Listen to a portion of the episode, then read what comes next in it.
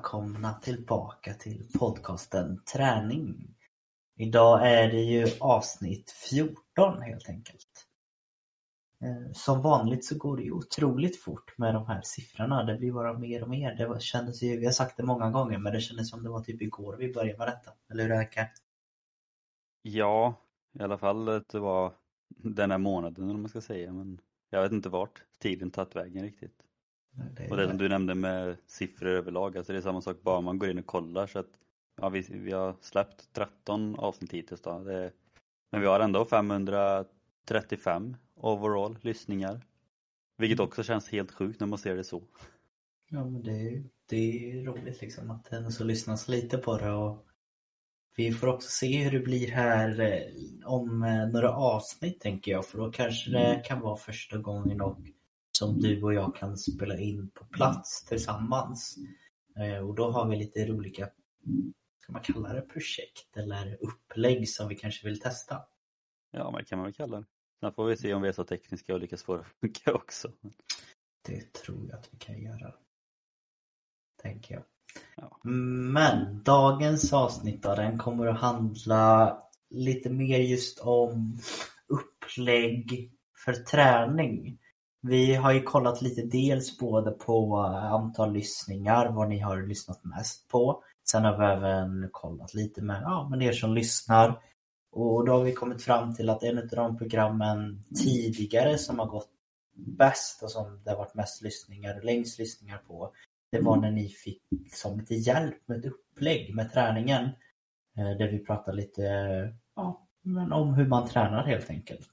Och det är väl lite det vi ska försöka göra idag och. Ja, det blir väl lite liknande fast ändå väldigt olika. Utan vi kommer ju ta upp hur vi lägger upp våran träning. Och sen så kommer vi gå in lite på hur man eventuellt ska lägga upp sin träning beroende på vad man har lite för mål. Kan man väl säga. Ja.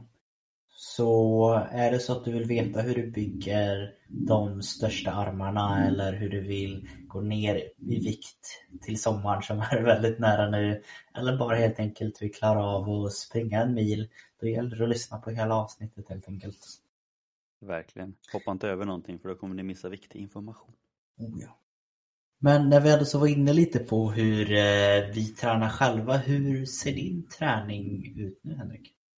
Ja, Överlag så kan jag säga att min träning de senaste åren har varit väldigt annorlunda från period till period. Tidigare så var det ju väldigt mycket fotboll att fokusera på.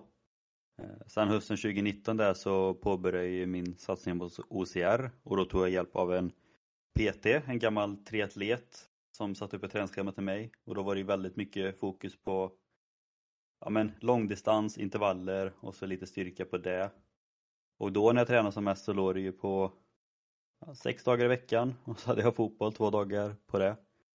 Sen kom coronan och då eh, tröttnade jag på det här träningsschemat för att det fanns liksom inga tävlingar att utgå från. Och då fokuserade jag nästan enbart på styrketräningen. Bra period. Nästan hela 2020. Vilket har inneburit att jag nu har sämre kondition än vad jag någonsin haft. Men nu har ju målet 2021 varit för mig att Eh, klara av 20-21 kilometer under 2021. Vilket mm. egentligen har inneburit att jag har fokuserat väldigt mycket på egentligen bara samla så många kilometer som möjligt. Vilket har inneburit att jag inte fokuserat jättemycket på styrka, jag har inte fokuserat jättemycket på intervallträning utan jag har nästan bara fokuserat på längre distanser och det är egentligen det jag kör nu också mestadels. Så jag försöker komma runt ungefär 50-60 kilometer i veckan ligger jag på just nu. Bara för att mm. som sagt samla så många kilometer som möjligt. Och då är det sagt mycket, väldigt mycket cykling, en del långdistanslöpning. Sen ska jag även försöka få in lite mer intervallträning för jag känner ju sagt att det är något jag har tappat väldigt mycket. Och sen brukar jag slänga in lite, ja, men lite funktionell träning, väldigt lätt styrketräning. Efter de här långdistanspassen, mycket fokus på jag märker helkropp och framförallt axlar för det har jag haft mycket problem med, men egentligen bara för att bibehålla den styrkan jag har. Så att mitt upplägg för tillfället är väl egentligen bara att samla så många kilometer som möjligt och resten försöker jag bara bibehålla så gott jag kan. Jag vet ju att det inte blir riktigt så bra som jag vill ha det men samtidigt så målet just nu är att klara av det som satt upp som lite nyårsmål och då är det det jag satsar på fullt ut. För mm. går jag och fokuserar på något annat så kommer jag tappa många kilometer och då kommer det bli jävligt tufft i hösten. Ja, det kan tänka mig att man vill inte riktigt stå där och känna att man ligger back några veckor när man kanske har sista veckan kvar där utan det är kanske hellre så att man har gjort lite för många kilometer och kan ta det lite lugnare i slutet, hade jag känt i alla fall. Ja, och nu är det väl kanske den bästa perioden att samla kilometer också. Nu är det gött, kanske gött att ut och springa och nu är det perfekt att ut och cykla. Det är kanske mm. mindre gött där i novemberregnet eller decemberkylan där och inse att man behöver gå ut och springa en mil varannan dag eller liknande. Ja, men lite så. Sen vet man inte för att eh, det kan ju vara så att vi kan ju nämna det lite att både du och jag har ju börjat prata lite om en träningsapp som heter Swift. Ja. Eh, och för de som inte vet det, det är ju en träningsapp där man då ska man säga, göra det roligare att hålla på och träna och springa och cykla inomhus. Med hjälp av en liten app och så blir det att man tävlar lite och sånt i den här appen. Och tanken är ju nu att jag har ju beställt hem en stegräknare som ska kunna hjälpa mig att tracka så jag kan hålla på med den här appen när jag springer inomhus då, på löparband. Och blir det en jättehit då kanske det blir så att du även också blir intresserad av det och då kanske det blir väldigt enkelt att få de här kilometrarna inomhus då, i det här tråkiga vädret sen. Men då kanske vi kan anordna någon träningstävling mm. via Swift.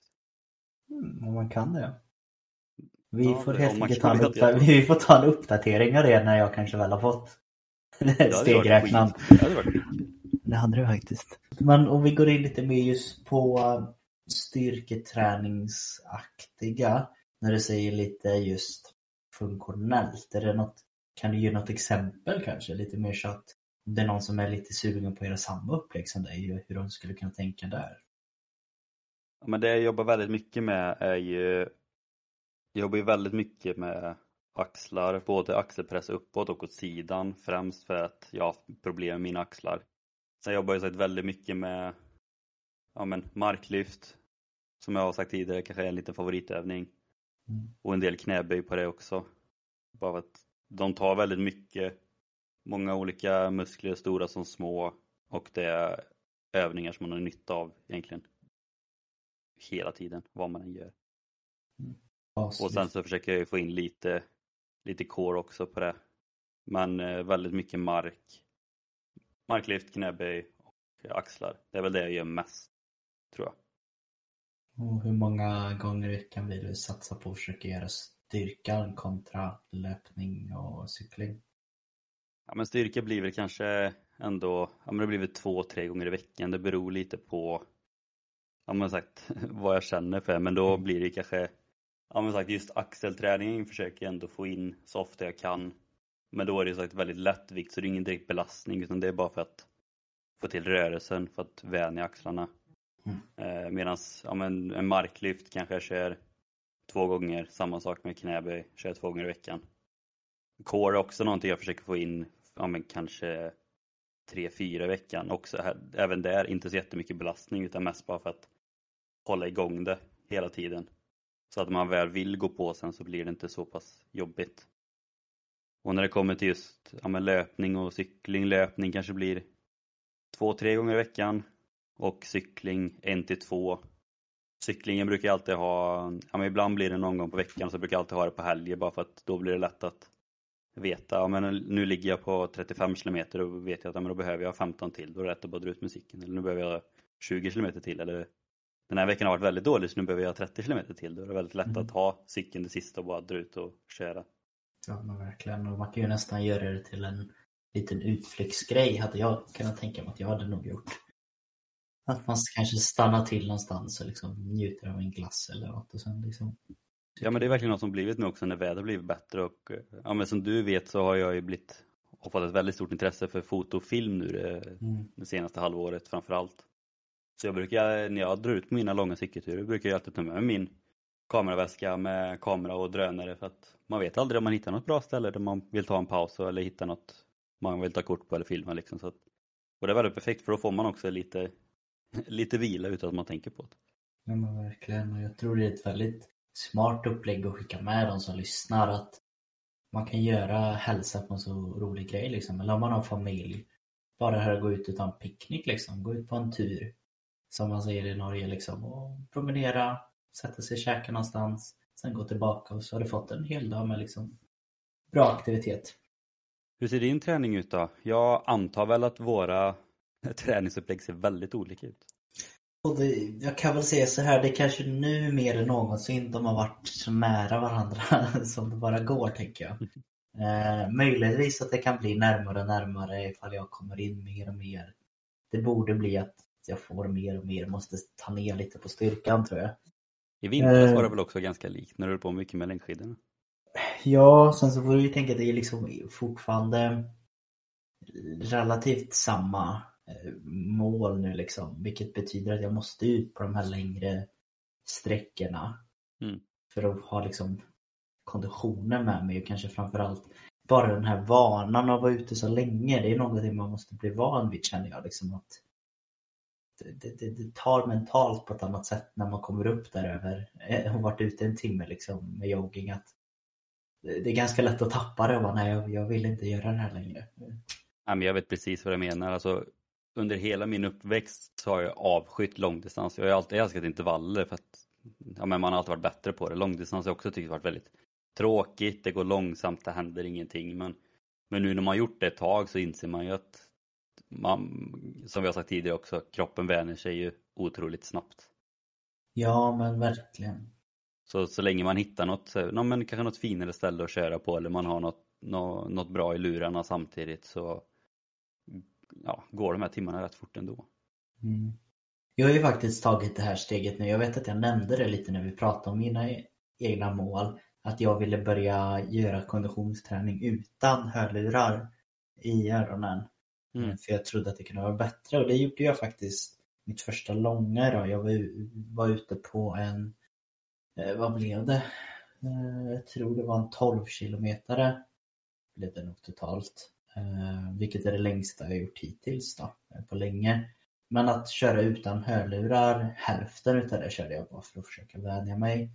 Och det blir ändå så en mental annan grej, alltså bara här att lyssna på naturen och nu låter jag väldigt flummig känner jag men Alltså det, det, det, blir väldigt, speciellt med det här vädret alltså, det är, det är ganska skönt alltså bara Igen det här som vi pratat om förra avsnittet, bara koppla bort liksom allting runt Bara vara där och då och fokusera på andningen jag kan tänka mig också när man inte lyssnar på någonting, för det, alltså, jag vet inte hur du känner med det men jag vet när jag lyssnar på musik och springer samtidigt man har ju koll ungefär hur långa låtarna är och då vet man ju så här att okej, okay, nu har jag bara sprungit i tre och en halv minut fast det känns som att man sprungit mycket längre.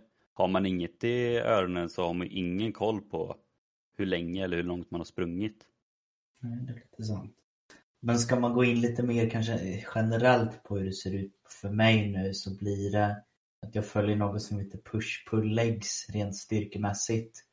Eh, för jag försöker att optimera liksom muskeluppbyggnaden utav den här klassiska att jag är rädd att tappa för mycket muskler nu när jag går på def. Så jag brukar oftast köra ett pass där det blir med fokus på typ bröst, axlar, eh, triceps. Och sen ett där det blir mer fokus på rygg, biceps. Och sen ett pass där det blir ben.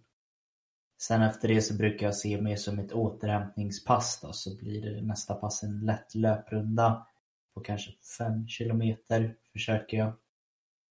Ta det lite lugnt och bara liksom ha det skönt. Eh, och sen så varierar det lite om jag kanske går in på en ny cykel och börjar med push på legs och kanske kör två utav dem och sen blir det en långlöpning och sen rullar jag egentligen runt på det.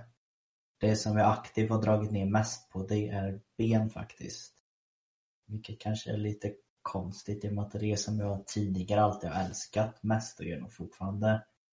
Men största skillnaden för mig nu är att jag rent energimässigt så har jag jättesvårt på defen, just denna defen. Och verkligen orka. Min energi tar slut redan efter kanske 20-30 minuter utav tunga ben och det, det, är väl mentalt lite jobbigt känner jag att pressa sig. Så det blir bara ungefär en, en och en halv gång i veckan jag kör bil. Hur ser det ut nu kontra med tidigare? För förr körde du nästan enbart styrka och då körde du styrka kanske sex dagar i veckan. Mm. Nu har du ändå lagt in ja, men både längdskidor och nu löpning.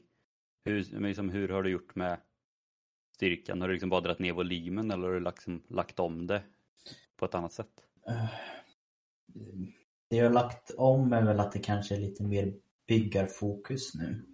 Och med det, de som känner till det är att det, det generellt sett så går jag upp lite i reps och set.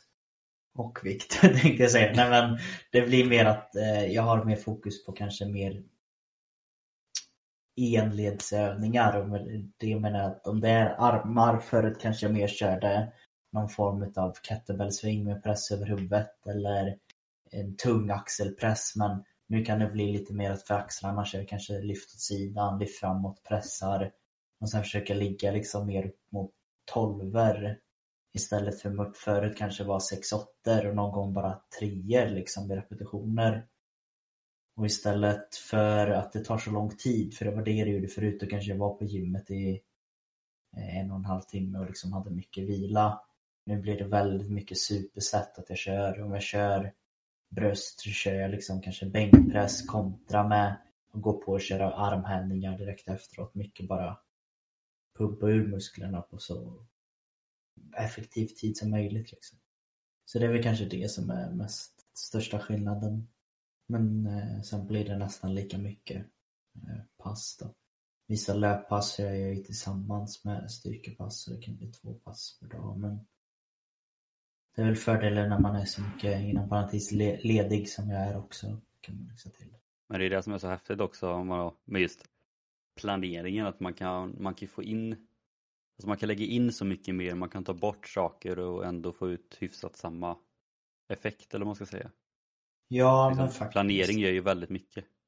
Ja det är liksom A och O. Det, lite samma där att önskar man bara saker, ja då händer det oftast inte. Men planerar man för att lyckas med något och ofta så har man större chans att lyckas med det. det är så det är med träning att generellt sett är det ju, är man fast i en sån här platå att man inte kommer någonstans, då får man ju mer acceptera själv att man gör någonting fel. Mm. Eh, att man inte planerar rätt. Men det hoppas vi väl att det här avsnittet ska hjälpa er med, tänker jag. Förhoppningsvis.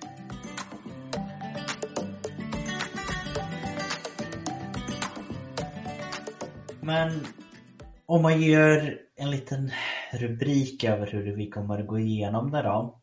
Det kommer ju, vi har ju kommit fram till att det är väldigt svårt att ge ett stort generellt tips om hur du ska tänka just med upplägget.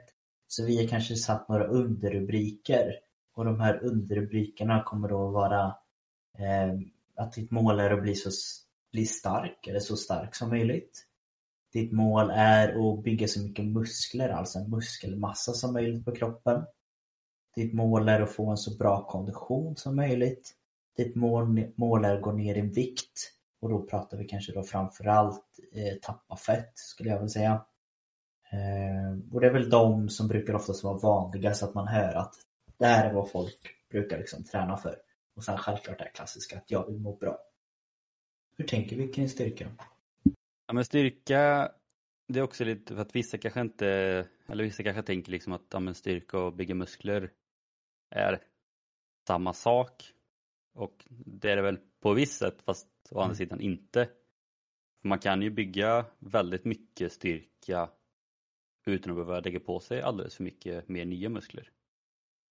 Ja, men jag brukar se det väldigt klassiskt på den här, vi har nämnt det förut, att Sverige inom styrkelivsvärlden framförallt damer är väldigt, väldigt imponerande alltså. Vi har ju no eh, några här som liksom, vad kan de väga? Nästan 50-60 kilo. Max kan jag tänka mig, tjejerna, några av dem. Och de liksom upp och nästan drar mer än tre gånger sin egen kroppsvikt i vissa.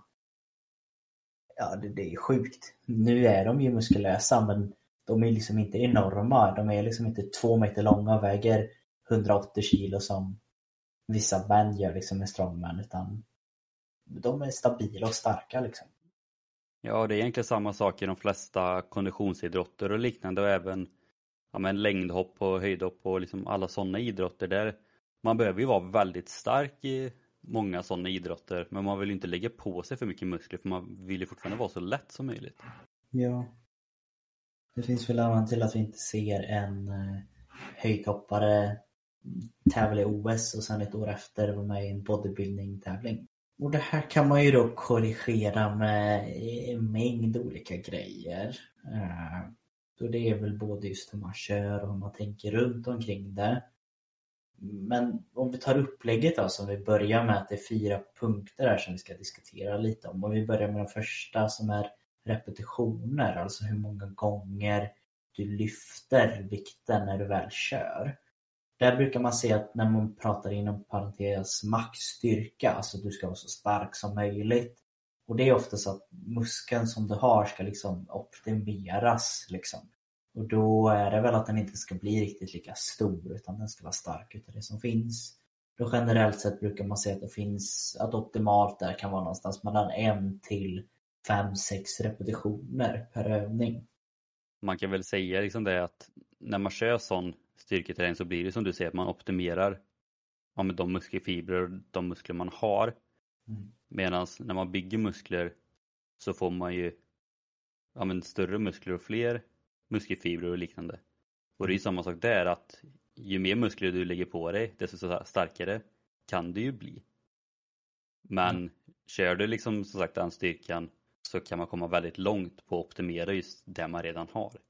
Och det är det här man kan se de här då som du nämnde, de här som vill ha väldigt mycket styrka men inte för mycket kilo på sig, jobbar väldigt mycket med. Och det är något som man som jag tror att många inte riktigt tänker på. Det är inte riktigt så att när jag tänker kanske på Stefan Holm som var eh, enligt mig kanske Sveriges, jag tycker fortfarande Sveriges bästa höjdhoppare, det kommer jag säga. Får de andra tycka vad de tycker. Eh, men det är inte många som tänker att han var, liksom, har man sett träningsvideo på han när han kör knäböj. Han är enormt stark för att vara så inom parentes liten som han är alltså.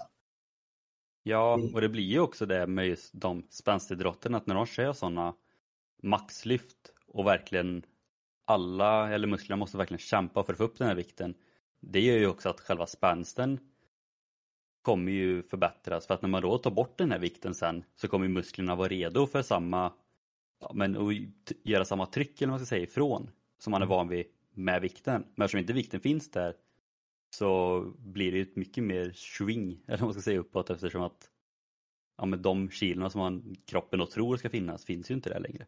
Vilket gör det mycket lättare att hoppa. Och fortsätter man med det här nu då och går ännu mer in på repsen att man hör det men jag vill bli stark, då måste jag ligga mellan 1 till 6 repetitioner. Då kanske det inte riktigt är för min man där tänker jag heller. Utan hade vi tagit kanske Per 40 år ska äntligen börja styrketräna. Han vill bara bli stark liksom. Då hade det ju funkat för honom att köra 10 repetitioner och eller 20 eller bara han hade gjort något så hade han ju märkt att han blir starkare, självklart. Eh, men det är liksom generella eh, och desto mer högre upp man kommer och man måste ha lite mer specifikt just och då blir det oftast 1 till 6 som man ligger emellan. Så kommer det väl vara med allting egentligen. Alltså, så länge man håller sig på en väldigt basic nivå så funkar det mesta. Ja. Medan ju högre upp man kommer desto mer involverad man vill bli desto mer noga kommer det bli eller vad man ska säga. Ja, men det tycker jag. Sen så skulle jag också säga, är det så att du verkligen har tydligt med att du vill öka nu i styrka och det är ditt primära att du vill bli så stark som möjligt. Då skulle jag väl ta med tiden och försöka optimera det med att kanske ha lite extra fokus på det här upplägget då. Det tycker jag verkligen.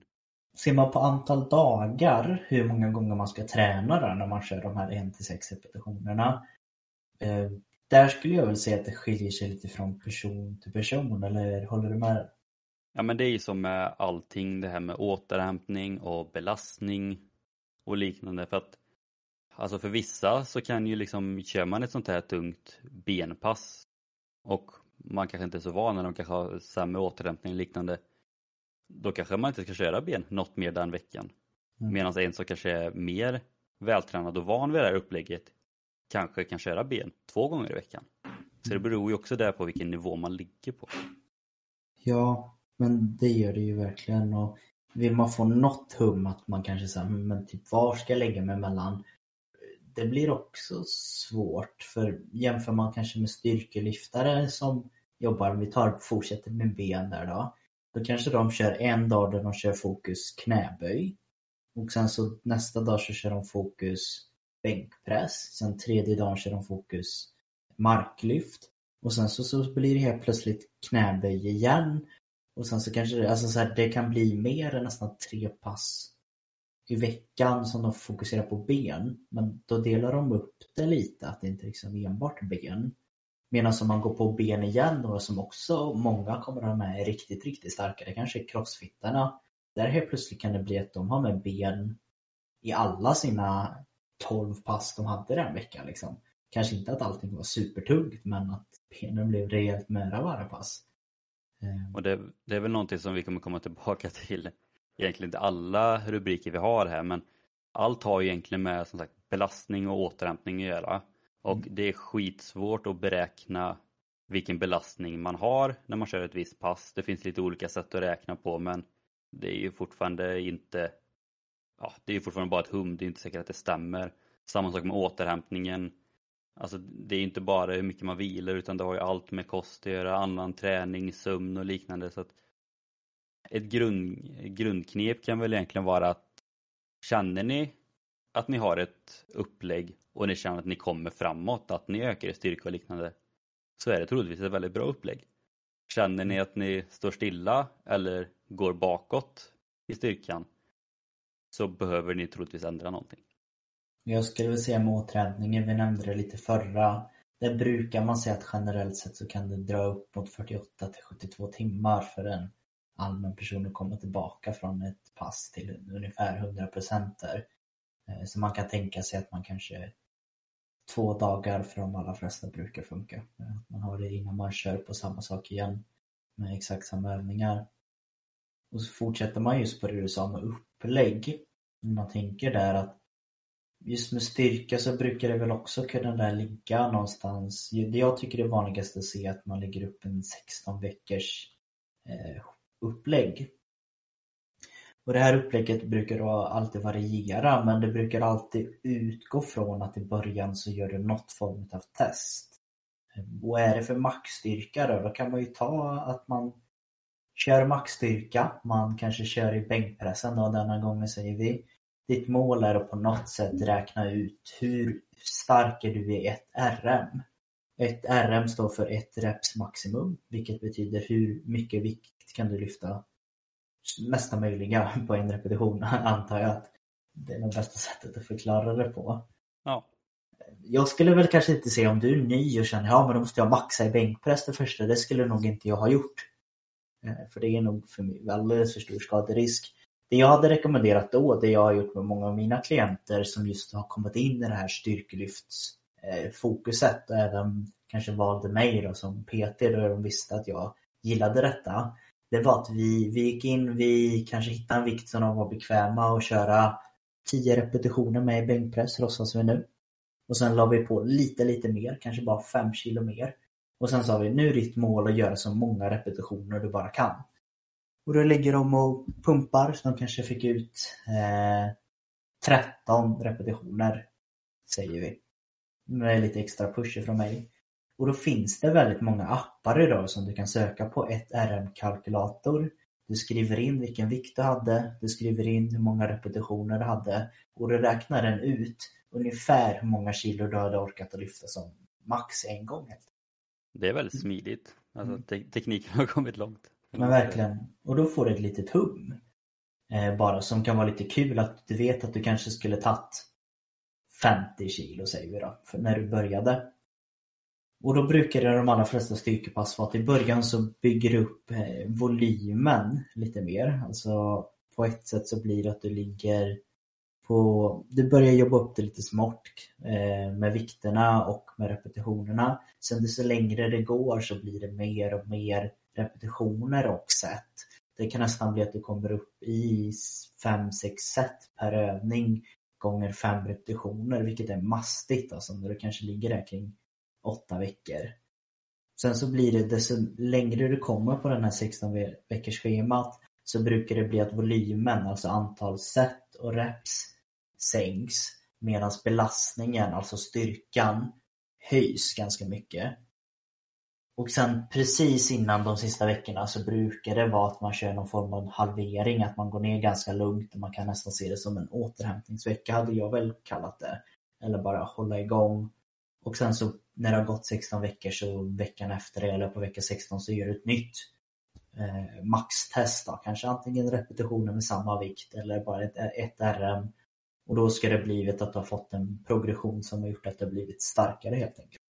Och sen med återhämtningen så är det sagt, det är väldigt upp till var och en men som du nämnde där innan att för de flesta muskelgrupper så är det oftast mellan 48 till 72 timmar så är de flesta hyfsat återställda i alla fall. Ja, och ser man vila mellan set nu har jag inte 100% i huvudet, men då brukar man säga att ungefär när det gått två minuter eh, så brukar man se att det har kommit tillbaka relativt mycket. Jag tror det är uppemot 80% någonstans där. Sen så när man kommer upp till fem minuter då har det blivit ytterligare något men jag tror det är över fem minuter så ser man inte ens en stor procentuellt ökning längre. Eh, vilket betyder om du vilar fem minuter eller sju minuter ofta så brukar inte det spela så stor roll. Och det är egentligen samma där från två minuter upp till fem minuter att oftast brukar inte det spela supermycket roll om du inte är uppe på riktigt hög nivå där heller. Så ligger du någonstans kring en två minuters då tror jag att du kommer tycka att det är lång nog vila. Du kommer nästan tycka att det är lite långtråkigt. Och då kan det vara bra att köra igen liksom.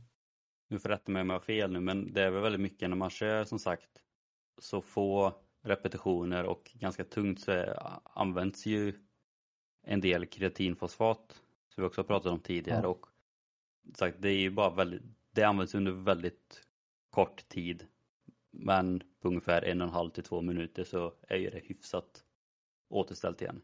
Ja, det är ju det man räknar efter och sen så tar man två minuter brukar det oftast bli rimligt då. Mm. Mm. Så det hade jag väl sagt att ha en hög volym från början, var inte rädd för att lyfta tungt desto närmare du kommer mot, eller ja, desto närmare du kommer mot en maxning sänker du volymen, fortsätter öka belastningen och sen så ska det ha blivit starkare. Om vi går in på nästa då? Ja.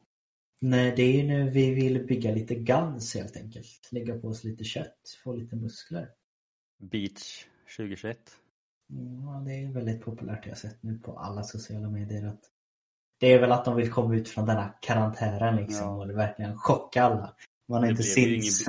Det blir ju ingen beat 2020. Så att... Nej, det måste varit det. Man har liksom väntat hur länge som helst och man kanske inte har sett sin kompis på nästan ett helt år och så kommer den hem nu. Typ som, ja men du, du kommer till Skövde nu om ett tag kanske.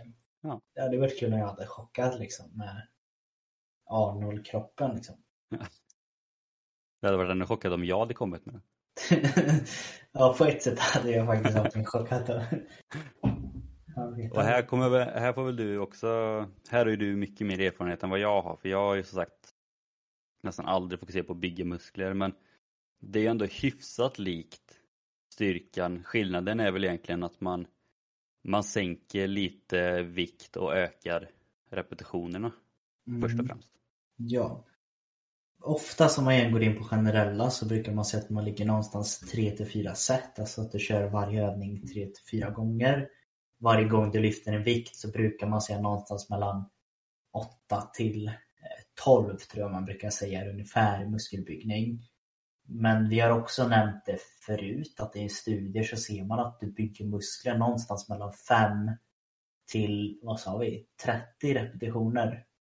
Ja, det var något, något sånt. Ja, något sånt. 50-30. Ja, vilket betyder att du kommer i princip få större muskler hur du tränar där och jag vet att det är flera utav väldigt duktiga bodybuilders som kanske kör en vecka liksom runt 14 repetitioner. Nästa vecka så ligger de 20 repetitioner. Tredje veckan så ligger de 5 repetitioner. Och så rullar de runt liksom. Målet just för att bygga muskler är väl egentligen att försöka leta väldigt mycket efter det här kända få kontakt i musklerna skulle jag vilja säga. Ja men det kan jag ändå hålla med i det, det lilla jag ändå har kört. Sånt för att när jag kör liksom, ja men bygga styrka oavsett om man kör tre eller fem så alltså man känner ju det på första liksom att shit det här är jävligt tungt. Mm. Och där är det ju, där är ju oftast målet bara att ja, men lyfta vikten. Medan när man har kört de där med lite fler repetitioner, det är väl framför, främst på ja, men armar som jag har kört, kört sånt. Mm. Men då är det ofta de första är inte så jobbiga egentligen utan där är det som du säger att ja, man hittar så att det är den muskeln som jobbar. Men sen när man kommer upp där mot kanske 10 då börjar det kännas ganska rejält och då känner man verkligen i den muskeln. Så att jag tycker i alla fall att man känner ju så otroligt stor skillnad beroende på vilken av dem man kör. Det är ju en helt, det är ju helt annorlunda känsla när man kör dem. Jo men exakt. Det är väl också väldigt mycket vad man går in med för inställning. Men jag tror man har sett någon studie där att just vad man går in för med inställning gör extremt mycket på liksom de allra flesta tester man gör inom styrka. Är det så att du går in med mentalt att du vill bygga muskler och du vill liksom och större muskler, då, då hjälper det dig väldigt mycket emot om du hade gått in och inte tror på att du ska liksom kunna bygga. Ehm, och sen någonting som just med det här muskelkontakt, det man kan tänka väldigt mycket på det är att du tänker verkligen på att om jag gör nu som du nämnde där, träna biceps säger vi då, och du ska lyfta upp och göra en hantelkör, att du verkligen tänker på att nu är det bara armen som ska jobba, jag drar bara och böjer armbågsleden uppåt liksom och kontraherar biceps där. Och sen att jag verkligen håller emot. Och att du nästan kanske till och med kollar liksom på armen. Eller du kan säkert ha sett om du varit på ett gym några gånger att när folk tränar så blir det nästan att de, de står nästan och tar på sig själva. Eller har du sett det Henrik? Inget jag riktigt har tänkt på. Du får kolla det sen, men det är något jag kan säga att jag gör väldigt mycket. Typ om jag kanske tränar, vi säger sitter i en bröstpress och pressar, pressar bara med vänster arm liksom. Då sitter jag samtidigt och har högerhanden nästan på vänster peck, alltså vänster bröstmuskel och verkligen känner hur den spänns till och kommer ner så att jag verkligen överdrivet ska fokusera på den muskeln för att verkligen ta ut den så mycket som möjligt. Så det är väl det de allra flesta säger med muskelbyggning. Jag tror det kan vara väldigt viktigt för det, man ser ju också väldigt många som kör, det är väl också främst biceps och bröst kanske men som lägger på alldeles för stor vikt från början för att man vill lyfta tungt och det ser bra ut. Men man ser ju också att när de gör bicepskurser att det är ju inte bara biceps som jobbar där utan det är ju väldigt mycket sving ända från höften och mage och allting. Mm. Så att det, som sagt, det har vi säkert också nämnt tidigare, men just att väldigt viktigt att titta vilken muskel vill du träna och se till att det är den som gör jobbet. Jag skulle nog säga att det är nog en av de som de folk har mest fel med just med det här att det, det känns så självklart att många säger bara sett hur stor han är, han är svinstark. Men oftast är det inte de, det är klart att de är starka men de är inte liksom, jag skulle aldrig våga på att säga att åh, kolla den där bodybuildern, han är svinstark. Det hade jag inte gjort. Men hade jag det med sett en styrkelyftare eller en strongman som kanske rent estetiskt kanske ser antingen små eller feta ut som strongmans gör. Då hade jag sagt kolla på dem, de är extremt starka alltså. Och det var ju som vi nämnde där i början att stora muskler behöver inte betyda att man alltid är så jättestark utan det är hur mycket man har optimerat musklerna man har. Men hur skulle du säga då att det är med, med antal dagar och liknande på, eller upplägg på bygga muskler? För jag antar att det kanske inte behövs riktigt lika lång vila på muskler. Eller behöver man det? Alltså generellt sett så brukar det ungefär bli nästan lika mycket vila. Men eh, det finns möjlighet. Det finns ju folk som är så rädda att överträna, speciellt när de bygger muskler har jag en eh, uppfattning om. Men det är liksom så här, de som är proffs, de, de kan ju liksom träna nästan samma muskler, inte riktigt varannan dag, men nästan blir det att de är inne på, om man pratar timmar, men då får man ju ta hänsyn till att då har de inget jobb, de har inget annat utan deras jobb är att äta och sova och optimera deras träning. Så det är kanske inte riktigt det man ska jämföra sig med. Men ska man ta ett upplägg som har blivit väldigt populärt nu de sista åren tycker jag, det har nog alltid varit populärt. Och anledningen till att jag tror att det har blivit extra mycket populärt är för att vi har Eh, nu de senaste två åren har vi en kille som heter Chris eh, Bamstedt om jag minns helt rätt.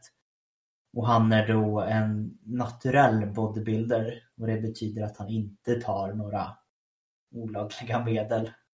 Eh, vilket man tänker att alla bodybuilders borde göra men tydligen inte.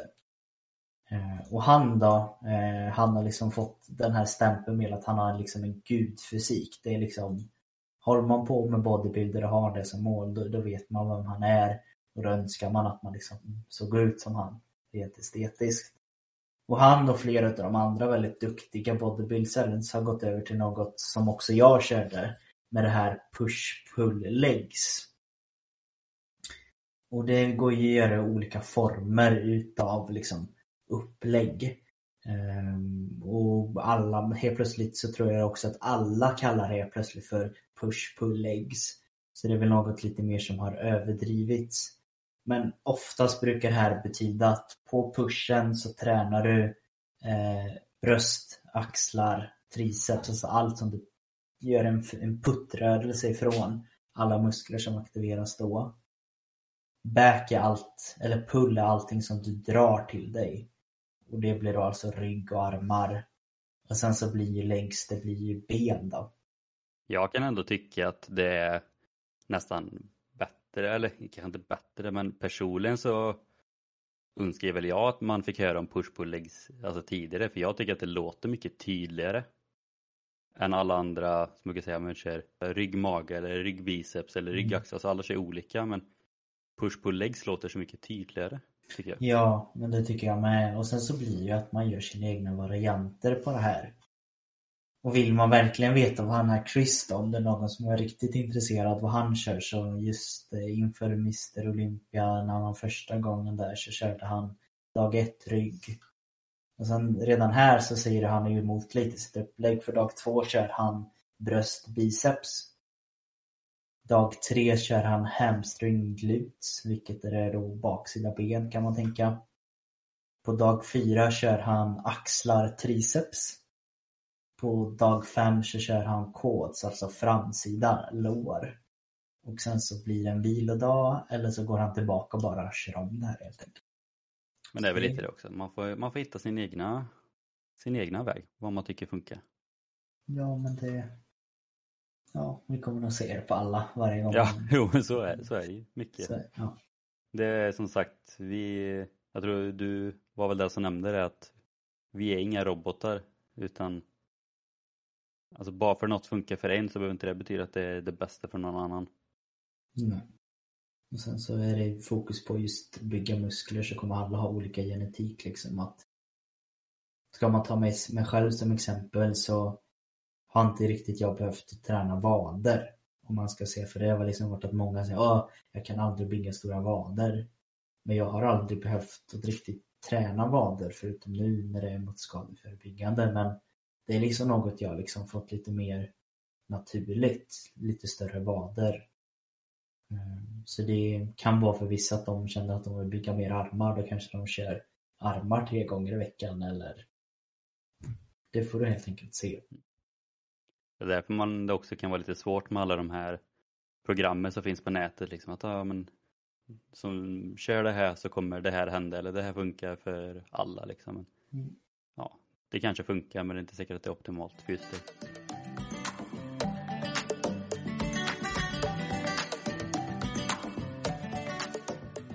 Nästa då som är kondition som bägge du och jag håller på rätt mycket med nu.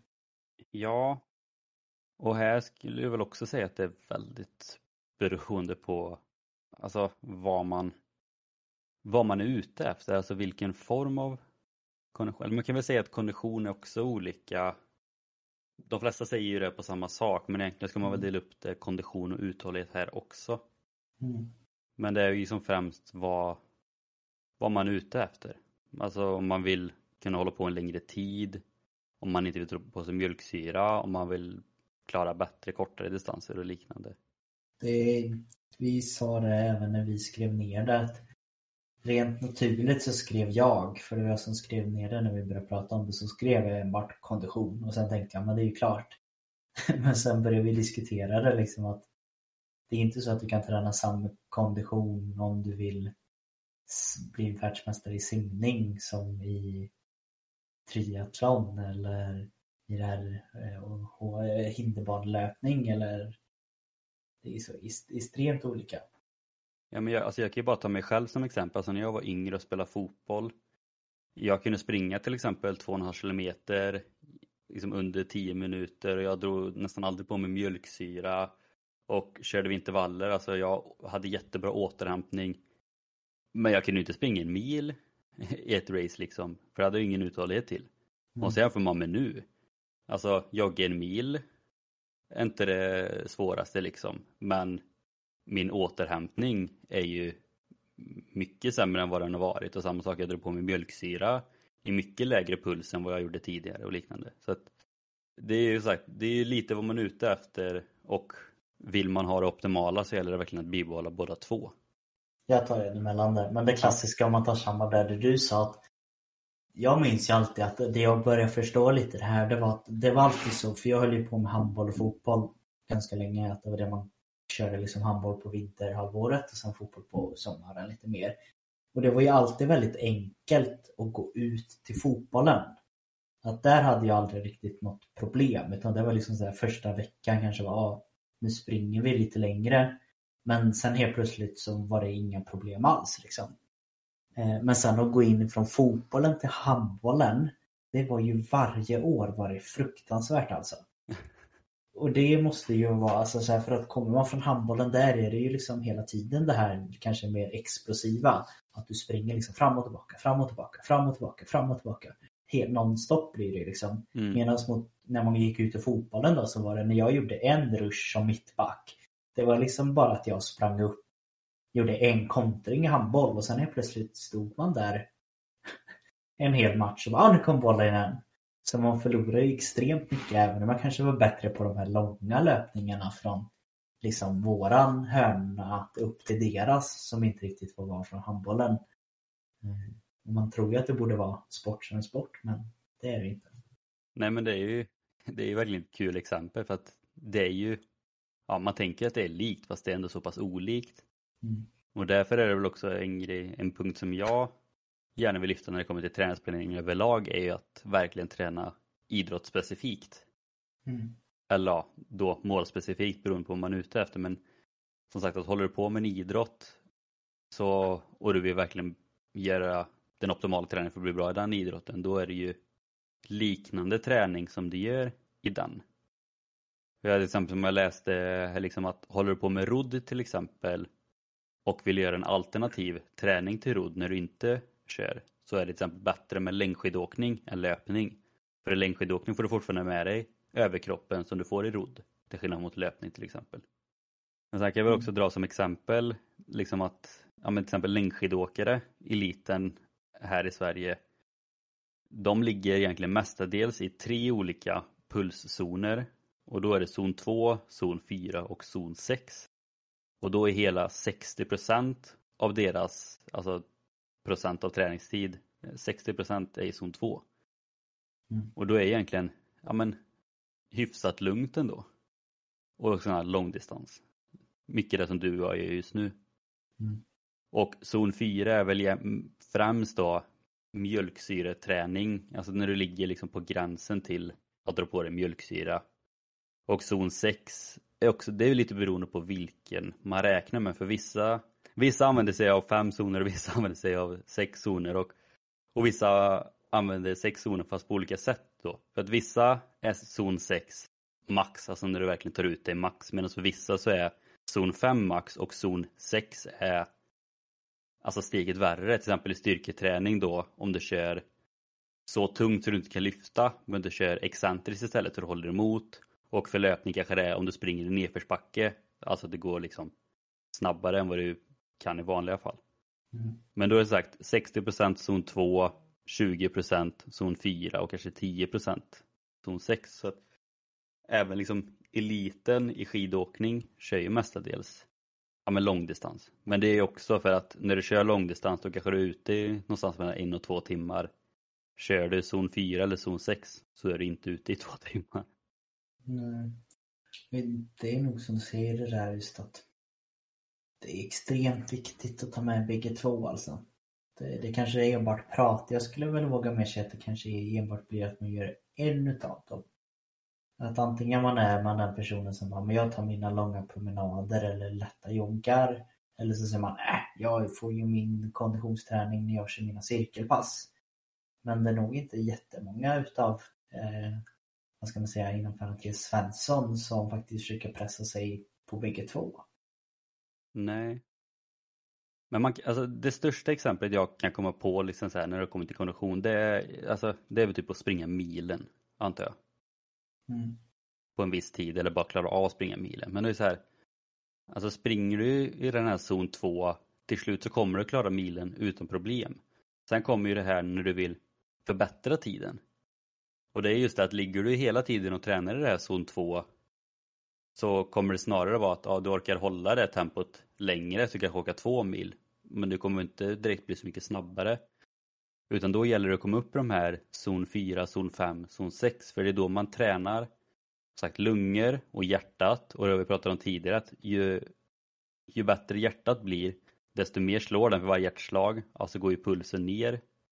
Vilket betyder att vi kan hålla en högre fart vid lägre puls. Och anledningen till att vi vill hålla en så låg puls som möjligt är ju för att få runt syret i kroppen utan att ta på oss mjölksyra. Och ligger man då bara i zon 2 i det här lugna tempot och tränar då kanske man drar på sig mjölksyra vid vad kan man säga, 60-70% av sin maxpuls. Men börjar man då träna zon 4, zon 5 och börjar träna hjärtat så att hjärtat blir mycket starkare ja, då kanske du helt plötsligt kan ligga på 80-90% av maxpuls utan att på dig mjölksyra och det är en jävla skillnad när det kommer till tid. Ja, ett väldigt kul exempel på det var ju något som du och jag, eller kanske framförallt jag, blev lite så här chockad, verkligen chockad över. Det var när vi satt och pratade om den här appen Swift. Då gick vi, eller jag gick ut och började kolla då på ett klipp där det var en som hade en livestream, alltså att man såg live när han körde det här loppet då. Och vi kanske satt, jag kanske satt där och kollade på han i minst 20 minuter. Och jag kunde inte fatta hur han kunde sitta och prata med folk i en puls som var uppe på över 80% Och han bara satt där liksom och trampade på. Och han hade gjort det länge såg man också. Och där ser man ju verkligen att han är inte en som enbart har liksom bara suttit och gjort den här som tvåan. Utan han har ju verkligen tagit sig tid och verkligen träna upp bägge delarna. Att han kan både sitta länge i de lägre och även högre nu då. Och han kör intervaller, han kör, alltså så här, där ser man ju hur häftigt det är med sådana. Ja men verkligen. Och sen som sagt, alltså överlag är det ju väldigt bra att träna i de här högre pulszonerna för att alltså, oavsett vilken träning du gör så är det alltid bra med ett starkt hjärta liksom. Så att, mm. försök, hitta en kom, försök hitta en kombination av båda två för det mest optimala. För det kommer gynna även i, även om du kör mycket styrketräning liksom för att tränar du i zon 2 där, ja då kommer du träna uthållighet och orka hålla på längre. Tränar du de högre pulszonerna så kommer du ju även ha mer kraft till att köra de här tunga passen också. Hur tänker vi i ett upplägg då om man är den här att nu vill jag vi kanske är att du har löpt lite innan och du vill ta nästa steg. Hur hade vi försökt tänka att de ska träna då på en vecka? Ja, men det är också väldigt personligt och det har ju liksom med ja, men återigen med belastning och återhämtning att göra men man kan väl säga egentligen att ja, men zon 2 träning det, det klassas i de flesta fall Alltså är du någorlunda tränad så är zon 2 träning nästan som ett återhämtningspass. Mm. Så, de passen skulle du kunna köra i stort sett varje dag utan problem. Så länge man inte är ute och springer då kanske ett maraton i den Nej. tempot. Men liksom, är du ute och springer en timme i det tempot varje dag så är det inga problem. Kommer du upp i till exempel zon 4, sån här mjölksyreträning, så kanske det är snarare en vilodag eller att man efter du har kört sånt pass en dag så kör ett återhämtningspass. Och kommer du upp på de här zon 5, 6 och då är det ju som sagt i stort sett max. Det är också lite olika eh, hur mycket återhämtning man behöver. Som sagt, det är hur vältränad man är men där kanske det snarare är ja, men, två, tre dygn innan man ska köra ett sånt pass igen. Mm. Så att även här är det ju helt beroende på vilket mål man har. Men som sagt, är du hyfsat tränad och verkligen tycker om att springa så kanske du kan köra ett sånt zon 5 pass i veckan, ett zon 4 pass i veckan och sen utöver det så lägger du in de zon 2 passen så pass mycket du känner att du vill egentligen. Ja, när det passar lite och... Ja, men lite så. Jag Det, tycker det, det är väl så jag skulle lägga upp det i alla fall. Ja, det är nog så man tänker att man får nog ändå tänka att jag räknas som nybörjare igen på löpning skulle jag säga. Mm. Och det är väl typ så som det blir lite för mig just nu skulle jag säga. Ja. Och det funkar. Det viktigaste är som sagt att man får med båda två. Som sagt, det behöver inte vara jätteofta man kanske kör det här zon 5-passet men får du med det en gång i veckan eller en gång varannan vecka så är det svinbra för att bå- båda två hjälper ju varandra också. Jag tror det man får ta till hänsyn där det är just andra delar, kanske inte just konditionsdelen utan det är nog belastning på fötter, knän, vader Ja, och sånt som man får vara lite försiktig med. Men då har vi ju pratat lite om i förra avsnittet där hur man kan tänka när man återhämtar sig. Vi har även nämnt tidigare avsnitt hur man kan tänka när man löper och så. vill ni springa mycket så hitta ett par riktigt bra skor. Ja, och är det så att du är en av de som sitter här och lyssnar att jag vill verkligen springa mycket i sommar och jag önskar att de pratar ett helt avsnitt om bara löpning. Säg det då. Då vet jag i alla fall en person som jag har väldigt nära till han som springer långt. Jag tror han sprang, sa lite casual att jag ska nog springa två mil idag men det, det är nog lugnt. Och det är ju far min då, som jag vet lyssnar och då kan säkert han vara med och prata lite om det. Det hade varit kul. Eh, jajamän, då går vi ner till sista punkten för dagen. Det är ju den klassiska som de allra flesta, eller många, det kanske var till och med många, säger att jag tränar för att gå ner i vikt. Ja, det är väl väldigt vanligt skulle jag väl säga. Ja, det är liksom 50% av oss, du och jag, som har det målet just nu. Så det är, det är bara där hör man att det är rätt många. Men hur ska man tänka här då med träningen? Det var även här tog vi ju upp, jag kommer inte ihåg vilket avsnitt det var, men eh, vi tog ju främst upp det här med vilken tror- träningsform som förbränner fett mest. Ja, vi pratade, när vi pratade om myter så kom det här Myter ganska det. upp på en ganska, inte irriterat säger jag väl dock, men väldigt, väldigt bestämt sätt så hade jag en åsikt. Nej, för när det kommer till just löpning där är väl kanske det som folk tänker väldigt mycket när det kommer till just det här med ja, men gå ner i vikt och förbränna fett och liknande. Och om vi ska ta då de zonerna vi nyss pratade om så är väl zon 2 är ju den zonen som tar väldigt mycket, alltså som främst använder fett i sin energi, eller som de plockar energi ifrån när man väl är ute och kör.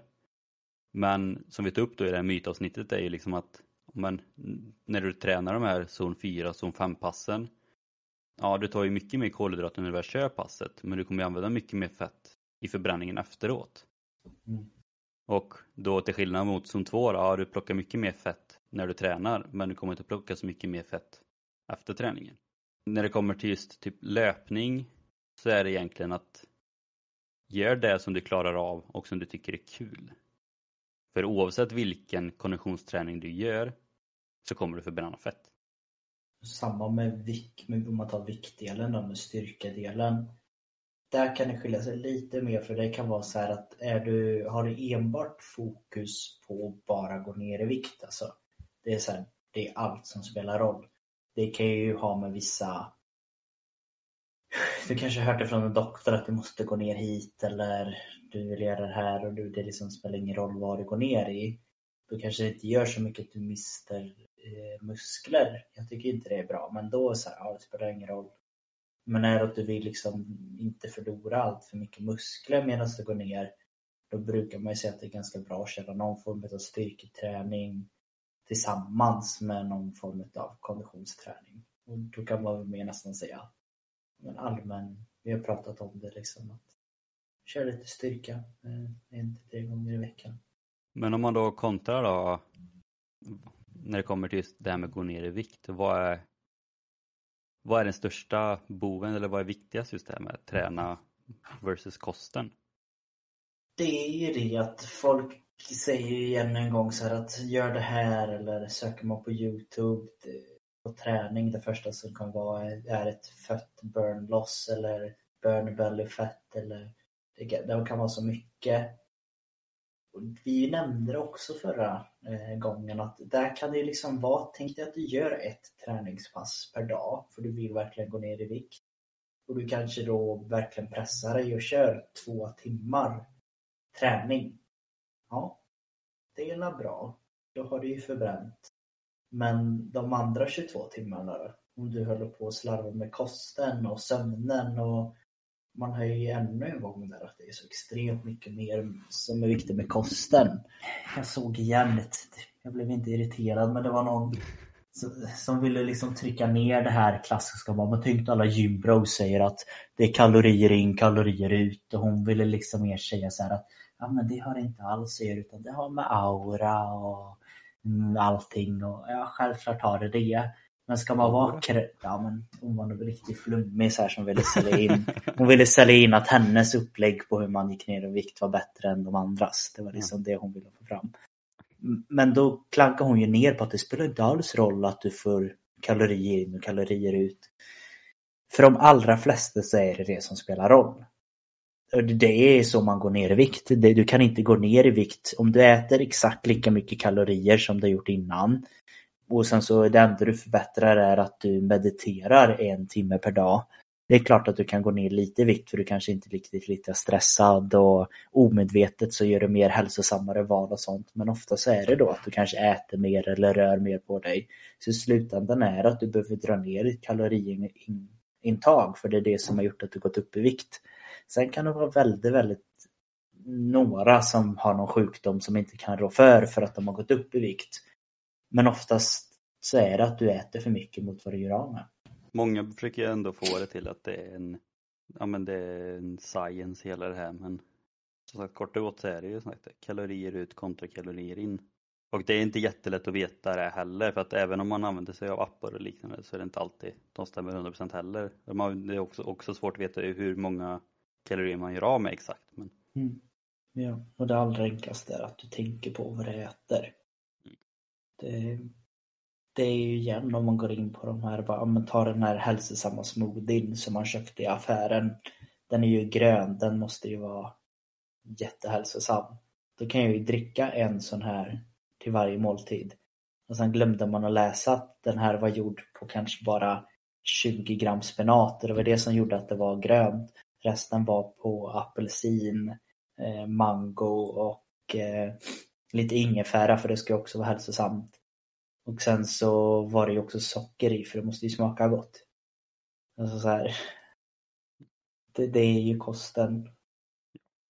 Man kan säga även här liksom att som vi pratar om egentligen hela det här avsnittet handlar om, om träningsplanering men kostplanering är ju väldigt viktigt det också. Om det är det man vill fokusera på.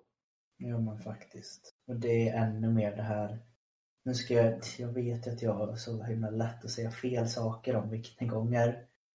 Eh, så jag ska försöka tänka lite innan jag säger det att om man ska igen gå in hur ska man lägga upp en kostupplägg eller hur ska jag tänka just kring kosten eller just för att gå ner i vikt.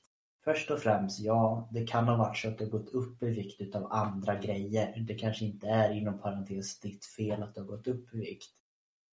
Och sen så kan det säkert vara många som säger, men jag kan inte göra någonting åt att gå ner i vikt. Det är inte mitt fel. Men det är ändå så ett val att du fortsätter att göra det. Och är det så att du inte har styrkan eller kunskapen eller förståelsen för att gå ner i vikt själv. Då är det ju bara enbart att ta hjälp av en professionell och då kommer du gå ner i vikt. Om det är en legit person som har koll på vad den kan om kost och hälsa. Var inte rädd för att fråga. Så vi också nämnde i något avsnitt här om alla problem. Nej, nej, gud nej. Har man inte kunskapen själv så våga fråga. Alltså det är inget konstigt. Det finns ingen här på jorden som har koll på allting. Utan man har koll på sitt område till största del. Så att ta hjälp av de som har koll. Om du vill, om det är det man vill förändra. Bra. Ja. Det, jag tänker det är lite, känns lite onödigt dock att vi bara sitter och pratar om ingenting nu i slutet här nu. Ja. Vi, vi har sagt det som vi vill säga antar. Ja, jag har väl inte så mycket mer att tillägga. Kort och gott kan man väl liksom bara säga det att planera utifrån ditt mål, vad det är du vill göra, inte någon annan. Och glöm inte bort återhämtningen. Nej. Den kanske inte framgår i detta avsnitt hur viktigt det är, men lyssna bara på avsnittet innan så förstår du hur viktigt ja, det är. Exakt. Vart hittar de oss då, om de vill fortsätta lyssna på våra smarta idéer? En bra idé är ju att följa oss på den podcastappen som ni lyssnar på det här avsnittet på så att ni hela tiden blir uppdaterade när vi släpper ett nytt avsnitt, vilket är varje torsdag. Mm. Annars hittar ni oss på Instagram, Traning Podcast. För lite behind the scenes, lite tips och liknande. Där ni även kan ställa lite frågor och om ni har några idéer vad ni vill lyssna på. Med de orden då så tänker jag att vi ännu en gång tackar för oss och vi önskar er alla en fortsatt trevlig och bra dag. Ha det gött. Hej då.